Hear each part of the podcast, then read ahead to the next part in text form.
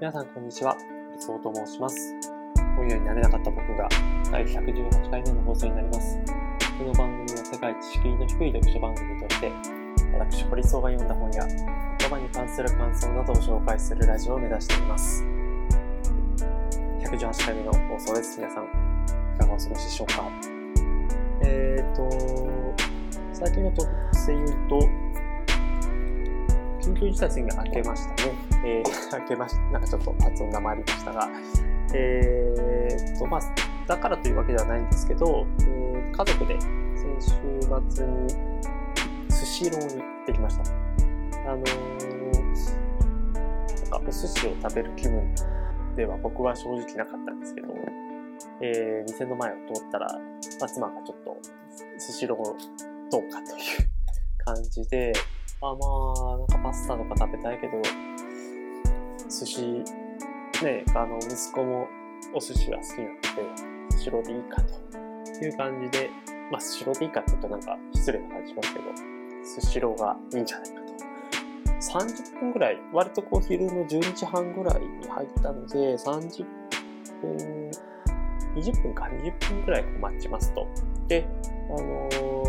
3歳の息子と0歳の息子だったので、テーブル席を。で、まあ20分待ちで、ほんとぴったり20分待って呼ばれたという感じで入ったんですけど、あの、結論から言うとすごく良かったですね。あのー 最後にスシロー行ったのいつだっけなっていう感じもするんですけど、あんまり回転寿司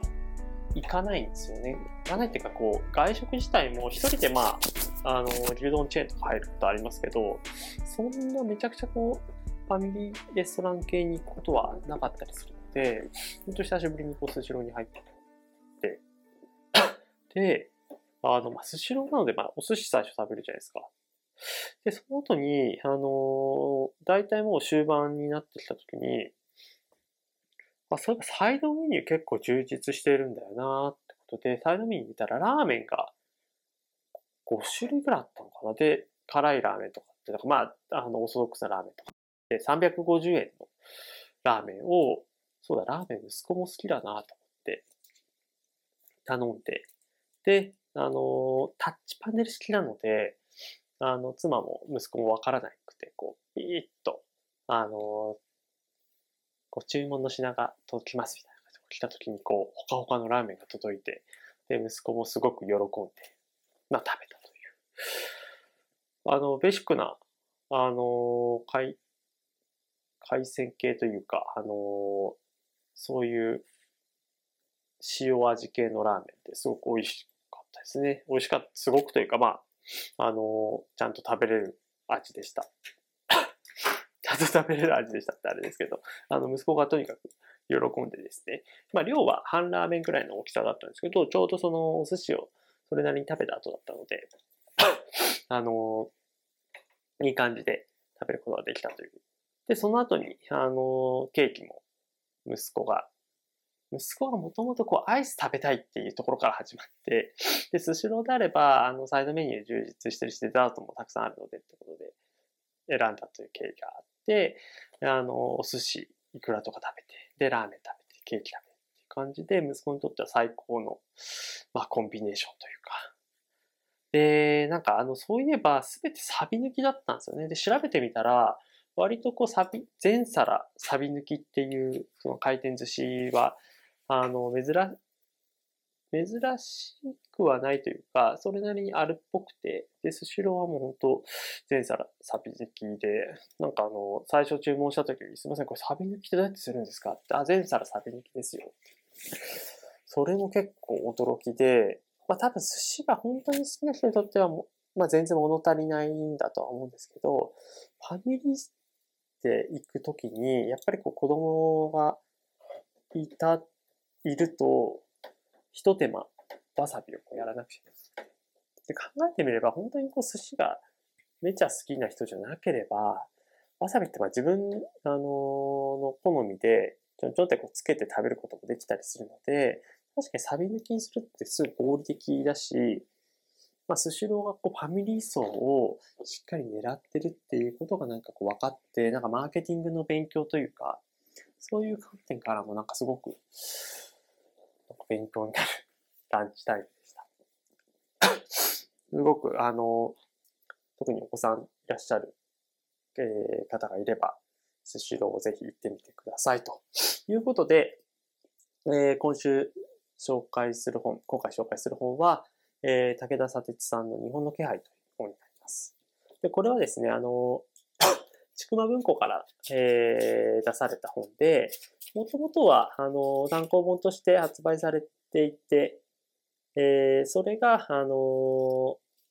2018年に単行本として出されて、で、えー、この度、2010 2021年9月10日に増補版ということで、ちくま文庫から出版されたと。なので、あの、ちょっとこう過失もされていたりとか、2018年から発売から3年経って、あのなんか細かいところがこう書き足されたりとかして、ということをなんか、あの明日のカレッジかなとかでこう話され、さ武田さんが話されてたので、あであればなんか、あの、文庫本買って、あの、武田さんのテキストは、あの、NHK、その、100分で名著、ルボンの群衆心理の会でこう解説務められて、それがなんか面白いなというところが出会いだったんですけど、もちろんこうツイッターとか SNS ではこう知ってる存在ではあったんですけど、あの、改めてテキストを読んだのは初めてで、で、武田さん名義でこう書かれてるテキストはこの日本の気配が初めてだったんですけど、すごく面白かったです。あのー、空気でなく気配っていうところがやっぱポイントかなと思っていて、まあ、武田さんはじめにね、えー、全くベタな手口恥ずかしいんだけどとエクスキューズしながら辞書を引いてみて、で空気っていうのはその場の状態や気分、雰囲気、また社会や人々の間に見られるある傾向。で、気配が周囲の状況からなんとなく感じられる様子。すません。で、辞書の説明が示すように空気がその場で起きていることの傾向ならば、気配は周囲の状況から感じられる様子である。何がしかについて議論しなければならないとき、その議題に賛成する立場であろうとも反対する立場であろうとも、その場に近い人の意見ばかりがまかり通り、それが空気を形成していく。現在の最小とその周辺は空気の取り扱いが実にうまい。国民の理解が得られましたと連呼するとき、多くの国民の声をその場から排除する。3.11以降、曖昧な日本の申請を再稼働させているのは空気でなく気配なのではないか。うん。ということで、えっ、ー、と、まあ、なんとなくそういう空気を作り出しているのか。えー、なんとなくを作り出しているのは誰か。空気読めでは見つからない気配のありかを見つめていきたいということで、えー、書かれている本で、あのー、なんだろう、こう、無言の圧力とか、まあ、忖度という言葉が、えー、一昨年ぐらいですかね、流行りましたけど、一昨年かな ?3 年前かな？流行りましたけど、これも気配ですよね。なんかこういう風にした方がいいんじゃないかそこを、えっ、ー、と、エッセイとか5ページ、短いもので5ページ、長いもので2ページを超えるぐらいのエッセイでこう書かれている本で、こうテーマごとに5章編成で書かれていた本で、で、エッセイってまあ、読みやすいじゃないですか、5ページも、5ページぐらいの分量であれば。だけど、やっぱ書かれてるもの一つ一つが、やっぱ重かったりするんですよね。第一章で書かれているヘイトの放火というものは、あのー、武田さんが住んでいるこうマンションで、えっ、ー、と、えー、同じ住民が、住民が、えー、まあちょっとご近所トラブルがありましたと。で、3階の男性が予期したように、お前中国人だろ。中国人だから何だって言うんだ。この時間のマンション、土性が響き渡って文句があるなら中国に帰れ。ふざけるんじゃないお前。もう一度言ってみろ。だから中国に帰れ。警察呼ぶぞ。ああ、呼べよ呼べよ。山室にパパあと3階の子供が階段を降ってやってきた。妻も一緒だ。どこか耐えてかけるようだ。出し合った土星を抑えた二人。釈もせずにドアが閉まる。エレベーターに向かう道すがら。っていうか、あいつ中国人なんだよ。と、と。へえ、そうなんだ。と、妻。うん。こうでね、あのー、で、武田さんは、まあ、それを、そのやりとりを、まあ、そのままこう、何もこう介入することなく聞いていただけで、なぜ自分はそのまま放っておいたのかと考え込むことをこう、まあ、書かれていたんですけど、まさにそういう無意識的なところが、割とこう、ヘイトという空気、気配を作っているというようなことって、なんか、あのー、これは極端、極端でもないかなんか、あるある、あるあると極端の間ぐらいの、こう、ものだと思うんですけど、そのトーンとしては、やっぱそれなりにこう重いもので、なんでこういう発言がまかり通ってしまうんだろうみたいな。で、それが多分、ヘイトだとはあんまりこう、その住民の方は気づいてないんですよね。なんかこう、オチとして、あ中国人なんだよ。みたいなことが成立するということは、それは多分、あの、マジョリティという立場に守られているからこそ、こう言える発言であって、これが逆で、えっ、ー、と、その3階の日本人の方が中国に住んでいたとしたら、そういうセリフは多分吐かれない。で、逆に、まあ、ちょっとわかんないですけど、中国にいて、中国人のその、あの、住民がそういうことを言っていたかどうかもわからない。もしかしたら日本の特徴なのかもしれないな、みたいなこととか、まあそういうことが政治のネタを中心に、えー、エッセイの形式でたくさん書かれていて、で、まあ今のようなこうセンシティブな話題も含めて、それなりにこう重いテーマで、かつ、まあやっぱり批判、批評という文脈のことなので、なんかまあ、その、こういう批評に慣れている方であれば、すごく共感、共感というか、うなずきながら読むと思うんですけど、なんでこんな細かいところまで、あの、わざわざこう言及するんだみたいな方も少なからずいらっしゃる。だけど、こういうエッセイとかこう批評っていうのはすごく大事なものだと僕は思っていて、僕自身はそういう批評、健全な批判、批評精神ってすごい大事だと思うんですけど、まあ、とはいえ、こういうテキストを日常的にこう読んでるわけではないので、割とこう、読語感としては、あ、読み切ったなというような感じをしているような本になっています。で、例えば、まあ、えっと、例によって3つポイントまた出しますと、そのヘイトの方がの次は、我々とは誰なんですか？っていうことで、あの、2016年かな、オバマ大統領が広島に訪問したという、えー、ニュースを覚えてる方もいらっしゃると思うんですけど、その時に、あの共同通信社が行った全国電話調査、世論調査によると98%が、まあ、大統領が来てよかったというふうに回答していたと。で、武田さんは何がそんなに良かったんだろうかと。アメリカ大統領として初めて被爆地、広島を訪れたオバマは、核攻撃の承認に使われる核のボタンを被爆地に初めて持ち込んだ大統領になったと。うん。で、あの、いろいろなこう政治的な文脈を考えていくと、もう退任間近の大統領が、ある意味こう実績作りのために、えー、広島を訪れた。えっ、ー、と、オリンピック、オリパラの時も、えー、バッハ大バッハ大統領じゃバッハ会長、オリンピックの、あのトップが、えー、広島、長崎をこう訪問したというニュースありましたけど、そこに対する、あのなんだろう、感覚っていうのが、オバマであれ、オバマさんであれば、あの広島に来ていいけど、バッハさんだとダメだみたいな。うん、なんかそういうこう、気配があったけれども、まあ、実際は大きな文脈から言うと、どちらも同じような意味合いでこう広島をこう利用していると言えるんじゃないかっていうのが武田さんの多分、うん、こう、規範というか、こう世間の人たちがあんまりこう気づいてはいないけれども、そういうことなんじゃないかってこう問題提起みたいなことだと思うんですよね。で、えっ、と、これはですね、もう本当いろいろなテーマあるんです。あの、当時の首相だった安倍さんが、よくビデオテープとかを見ると、あの、オバマさんと、こう、広島の被爆者の方をなんかこう、仲介する、こう橋渡しするようなこう役目を、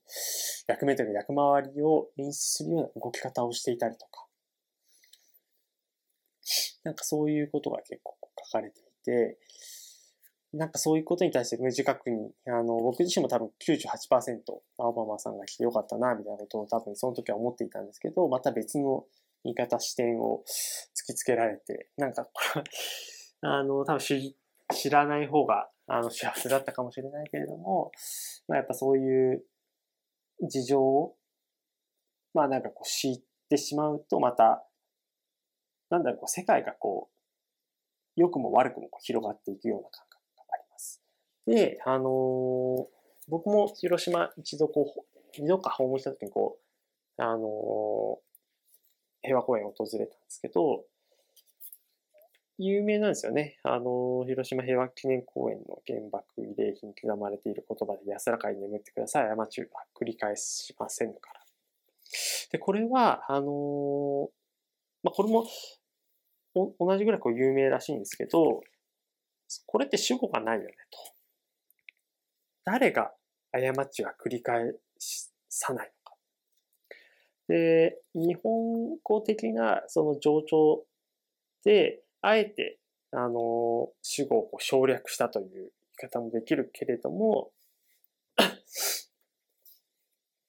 こう責任を回避する。その過ちを、自個人や一国の行為だけじゃなくて人類全体が、まあそういう核兵器使用をもうやらないっていうことを宣宣言するというか、こう誓っているようにもこう見え、まあ納得できるものではあるんだけれども、でも、あの武田さんの指摘、今日を生きる日本の為政者がアメリカに対して自分たちの主語を譲渡しているのであれば、えー、非分の主語の不在を通したって再び目立ち始めると。まあ確かそうだなと。で、我々という言葉がたくさんあるときに、その我々っていうのは、あの、オバマさんが言ってる我々っていう言葉、私っていう言葉、まあこう、明確にこう伝えられ、使い分けられているけれども、我々っていうのはこう誰を指してるのか。そのオバマさん、アメリカと日本をそれぞれ指しているのか、えー、その国家国家のことを指しているのか、それとも僕も含まれているのか、日本人一人一人が含まれているのか。で、もし含まれているとしたら、そのオバマさんが言ってその我々っていうことに対して、俺たちは別に同意してるわけではないぞと。あの、普遍的なことを言ってるかもしれないけれども、そこに、その言葉に対して、なんだろう、オバマさんが言ってくれたことに対してこう拍手喝采、よく言ってくれたって拍手喝采することは簡単だけれども、でも本来、おばあさんが、キャップ譲っておばあさんがいいこと言ってたとしても、おばあさんが言うことは、日本人である我々が、むしろこう、ちゃんとこう言って、世界に向けてこう発信日本人が、日本に住む人々が発信していなくちゃいけなかったんじゃないか。まあ、ということをこう、言っていて、すごく考えさせられるなと思います。で、二つ目は、あの、今回はなんかこう全体というよりもエッセイ一つ一つをこう出していきたいな、取り出していきたいなと思うんですけど、まあ、他よりましと付き合うという項があって、これはですね、まあ、政治の、政治で、まあ、選挙とかだと、やっぱこう、誰も信頼できないという人がやっぱいるわけですよね。だけど、あの、一番マシな選択肢をちゃんと選ばなくちゃいけないっていうのがセオリーなんだけど、あまりにそれに慣れすぎて、ろくでもない政治家がたくさんいるみたいな、そういうこう空気感に慣れすぎて、理想をこう追えずに現実の中でこう右往左往するっていう、そのスタンスはそもそもいいのかなっていうことを言ってます。で、あの、え国民一人一人はそう選ばざるを得ないんだけど、そういうその、マシかどうか、どっちがマシかっていう選択肢でこう右往左往してるってことは、逆に言うと、その、理想の姿みたいなものはこう諦めていって、まあ、多少いいことやってくれたらいいよねっていう期待値を結構下げていることなんじゃないかという行動の発露として、まあ、他よりマシだからっていうその選択があり得るというあの、会社とかの例を出して、あの、社長が退任して、次の社長、次期社長の時に、あの人よりあの人がマシみたいな感じで選ぶことってないよね。やっぱり自分たちの、あの、会社で、あの、一番ベストな選択肢、理想の選択肢を選びますよと。時に、あの距離増したから、この、えー、人を社長に推薦しようっていうことは絶対ないし、なんかこう、さっきのスシローの話じゃないけど、ご飯を食べようとするときに、通り増したからスシローに行こうってことはやっぱなくて、ベストじゃなくても、まあ、スシローに行きたいよねっていう、そういうこう、ポジティブな、あの、思いのもとでスシローに行くっていうことがあるけれども、こと政治に関すると、あんま政治が信頼できないけど、例えばこう野党、野党はなんかこう、批判ばっかりで、あの、ちょっとこう信頼に欠けるから、野党よりはまあ自民党でいっか、みたいな。帰りましかもしれないね、みたいなことでこう選ぶのって、なんかそれは、あのそうせざるを得ないんだけど、それになんか慣れすぎてしまうと、理想というもののこう期待値がどんどんどんどん下がっていって、結果的にこう良くない空気を生み出してしまうんじゃないかという指摘はすごくハッとさせられました。他よりましと付き合う時代だからこそ、他よりましだからっていう、そういうこう象徴的な理由で何かをこう支持肯定するっていうのは、やっぱ避けた方がいいんじゃないかということをなんか感じたしたいです。はい。で、えっ、ー、と、3番目最後ですが、えー、後書きの方に移りたいなと思っています。後書きで、えっ、ー、と、僕が一番やっぱ刺さった言葉なんですよね。えー、オリンピックの後の日本がどう変わっていくべきか、なんて議論が早速始まっているのだろうか。これはあの、オリンピック前に書かれたテキストなので、まあそういう書き方しますけど。えー、もう一回言いますね。オリンピックの後の日本はどう変わっていくべきか、なんて議論が早速始まっているのだろうか。安倍晋三首相が2013年、オリンピック招致のスピーチで言った、福島原発はアンダーコントロールの状態にあるって、あれ、嘘つきましたよね、と再度問いかける。今からでも問う。これが私の誰にも奪われたくないエモーションである。うん。えっ、ー、と、これはですね、後書きの中で言ってるのは、まあ、オリンピックのこう公式テキスト、まあ、僕はオリンピックパラ両方、あのー、今でもこう中止すべきだったと思って、あの、スポーツは好きだ、まあ、このラジオで何回も言ってますけど、スポーツは好きだけど、スポーツは好きでスポーツに勇気をもらってきたし、あの、中日ドラゴンズをもう四半世紀以上、あの、肯定する立場だし、大リーグも見に行ったし、コロナ前はスポーツ観戦も、あの、野球に限らず、えー、行くことが多かったし、みたいな立場だったけれども、やっぱこういろんなことが政治に巻き込まれて、スポーツウォッシングみたいな状態が生まれている中で、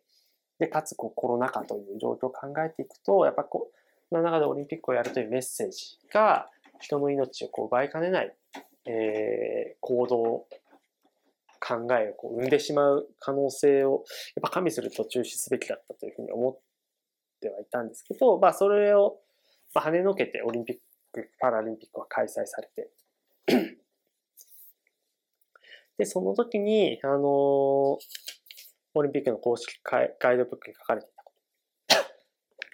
世界は間違いなく異なる国や人種や性や世代でできていて、多種多様な価値観が存在する。それが時として私たちを戸惑わせ、距離を生じさせることもあるだろう。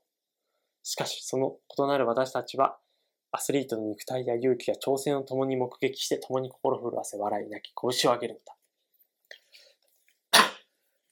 うん。なんかね、この、この本書をやっぱ読み、読んで、あ、こういうことがオリンピックのテキストに、こう、公式テキストに書かれてるんだっていうふうにやっぱ思うと、なかなかね、あの何かいいことを言っていそうで、何も言っていないみたいなことがこう気づくんですけど。そう。人と人は明らかに異なり、しかし間違いなく同じだ。どういうことだ。一つの風景を共有し体験をする。そこで共に抱く感情が壁の向こう側を想像する力になり、互いを区別するものを超えていく力になる。人は時間と場所を共有することで共に生きる意味を見つけるのだ。なんか僕もこう言葉をノートにこう日々綴ったりとか、まあ、人のこうインタビューを取ったりするときに、まあもしかしたら若い時の自分はこういうテキストを書いちゃってたかもしれないけれども、やっぱり、スポーツってこう万能なの？っていうことは、あの、武田砂鉄さんも、あの、本書の中で言及してましたけど、お化粧のように広告とか広報っていうのが、あの、機能していて、やっぱこの2020年代にそのお化粧が過剰になりすぎて、で、あるいはお化粧を、あの、なんだ、お化粧って別に僕は否定はしてないですけど、過度にこう飾り立ててしまうと引き返せなくなっちゃう。うん。やっぱこう電車広告とか見て古代とか嘘とかっていうのはすごく厳しく今否定は、否定というか、あの、掲載のポリシーありますけど、でもやっぱり今でもそのネーミングとかにプレミアムとかって言葉が軽々しく使われていて、それは誰にとって何と比較してこうプレミアムなんだみたいな。そういう意味で、あの、いろんな意味でこう古代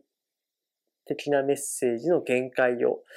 感じてしまうときに、まあオリンピックも同じように、まあオリンピックこそというか、過剰なこう広告や広報の力を、まあ、虚構のような感じで祭り上げていたイベントだな、みたいな。で、そういったことに対して、こう、指摘をするっていうことは、僕はなんか、インスタでこう書いたんですけど、ま、多くの人がオリンピックをやってよかったっていうことを結果的に言ってるんですよね。だけど、忘れちゃいけないのはやっぱ3兆円ぐらい、あのー、今、税金を都民があの、負担するか、国民が負担するかみたいなことでこう揉めてるみたいな。なんで今揉めるんだっていう話もありますけど、まあ、少なからずめちゃくちゃこう、大きな負債が出てるわけですよね。で、あの、無観客だったので、えっ、ー、と、観客による収入もないし、えー、外国の方が入ってくるみたいな渡航制限もかなり強くあったので、えー、インバウンドも期待できなかったし、これ誰がなんかこう得したのみたいな。アスリート以外で。みたいなことをやっぱり指摘すると、まあ、ほとんどの人がそのオリンピックやってよかったって言ってるので、ほとんどの人にとって僕はうるさい意見だっていうふうに多分思われるはずなんですよね。なんで堀はそんなせっかくあのみんながこう楽しくやってるのに、えー、なんかこう、車に構えてみたいなことをやっぱ言われたりするわけですよ。うん。で、えっと、なんだろう、こう、ほとんど、そうですね、そういうこう、ほって、かつ、そのほとんどの人たちのうちの、その、ほとんどの人にとっては、うるさい存在。なんだけど、武田砂鉄さんテキストはそのほとんどの、ほとんどの人たちにとって煙たく感じるような社会の矛盾や嘘、方便をえ鋭く指摘してると何度もおかしいですよねと問いかけてる時には、まあ、自己矛盾とか、あの、自分が間違ってるかもしれないし、こう、なんだろう、内省するような、あの、行動もちゃんとしながら、自己否定の可能性も認めながら、それでもこうテキストを書き続けると。その上で、こう、武田さんが書かれている、こう、誰にも追われたくないエモーションっていうのは、なんだろう、その、スポーツで何か一つのものにこう統合される。なんかみんながこうワンチームになるみたいなことって、なんだろ、その感情すらも、オリンピックで誰かがこう金メダルを取って、それに対してみんなもちろん感動する人が多いでしょう。だけど、別に感動することを強要されるのは、まっぴらごめんだし。まあそれは、あの僕がこうスポーツをこれまでずっと好きで、あの、やっぱそれなりにこう優勝優勝した瞬間見ましたよ。中日ドラゴンズが横浜スタジアムで、あの、優勝して胴上げも見ました。その時はものすごい感動した。なんだけど、あので、オリンピック日本代表が頑張りましたと。その時に、日本代表が頑張ったので、日本人は、日本国民は、そこに対して無条件で、あの、賞賛の声を送るべきだみたいなこともちろん、なんだろう。もう、誰にも言われなくても賞賛の声を送るかもしれないけど、中にはそんなの興味ねえやっていうことを言ってもいいし、その裏で、裏でというか、一方で、オリンピックも見ないで、オリンピックを中止せよってこうハッシュタグをこうつけて、あの、あるいはこう、国立町上まで行ってデモをするみたいなことがあっても全然いいですよ。全然それは非国民ではないですよねっていうことを、まあ、やっぱこう強調されているその勇気というか、武田さん自身のそのエモーションに対して僕は、やっぱりこう賛同したいなっていう、支持したいな。で、僕も、やっぱりこう健全な批判精神を持ちながら、その行為者に対して、こう政治家一人一人に対してリスペクトもありつつですけど、それでもやっぱり何か、あのー、立派なり大きなイベントをやってにしたときに、犠牲になってる人たちもいますよと。で、そういう人たちのことをなんかこう、ぼんばかりながら、あのー、発言をするみたいなことは、なんか、あの、自分が、これからの人生で、何かしらこう、成功したりとかお金を得たりするっていうことも、もしかしたらあるかもしれないけれども、それは僕がこれまで生きてきた人生がすごくこう幸運だったっていうことに過ぎないかもしれないし、ならば、あのー、そういう不遇な状態でも、こう、なんとか頑張ってるという人たちのことをこう応援したいと思っていて、で、そういう人たちが、あのー、スポーツなりいろんなことに対して、あの、冷めた目で見ても、それは、そういう視点もあるよねっていうことをなんか、僕だけはというか、僕だけはって言うとおかましいですけど、そういうのをちゃんとこう理解、共感できるような人でありたいなっていうのを、なんかこの日本の気配っていうのが、ちょっと大きく、若干こう、論理の飛躍がありましたけど、そういう人でありたいな、みたいなことをこう再確認したような一冊だったなと思います。はい。えっと、この本のこう解説を務めた、えー、作家の中島京子さんは、えー、ムカつくものにムカつくという、ということを決意した著者の感じ取る気持ち悪さと、ムカつきから目をそらすことができずにいるということで、その気持ち悪さとか、なんかすごい矛盾したこと言ってるなってこう違和感に対して、それは違和感、僕は持ってます。あるいはその違和感に対して怒りを感じましたっていうことを、ちゃんとこう声を、えー、上げ続けたいなっていうことをなんか思ったという。そんな感じですね。こう、今のこと、未来のことだけじゃなくて、過去のことも含めて、えー、なんだろう。おかしいことはおかしい。なんかよくわかんないことはよくわかんないっていうのを、ちゃんと言い続けたいなっていうことを、改めて、えー、思ったという感じでございます。すいません。あの、最後の方ちょっとあの、ごちゃっとしましたが、えー、ぜひですね、こう、武田砂鉄さんの日本の気配、えー、読んでいただきたいですし、あの、NHK オンデマンドとか契約されている方は100分で名著の、えー、武田砂鉄さんが解説を務めた、えー、100分で名著、2021年9月に、えー、取り上げられたルボンの群衆心理という回。まあ、4回で25分かける4、100分ですけども、えー、ぜひ見ていただけると、こっちもですね、すごく面白い話で、あの、まあ、前回の放送で、えー、配信で、あの、その100本の名著の振り返り会やってますけど、それも合わせて聞いていただけると、あの、嬉しいな、なんて思います。ということで、えー、今回の配信は以上になります。えー、また次回配信もお楽しみください。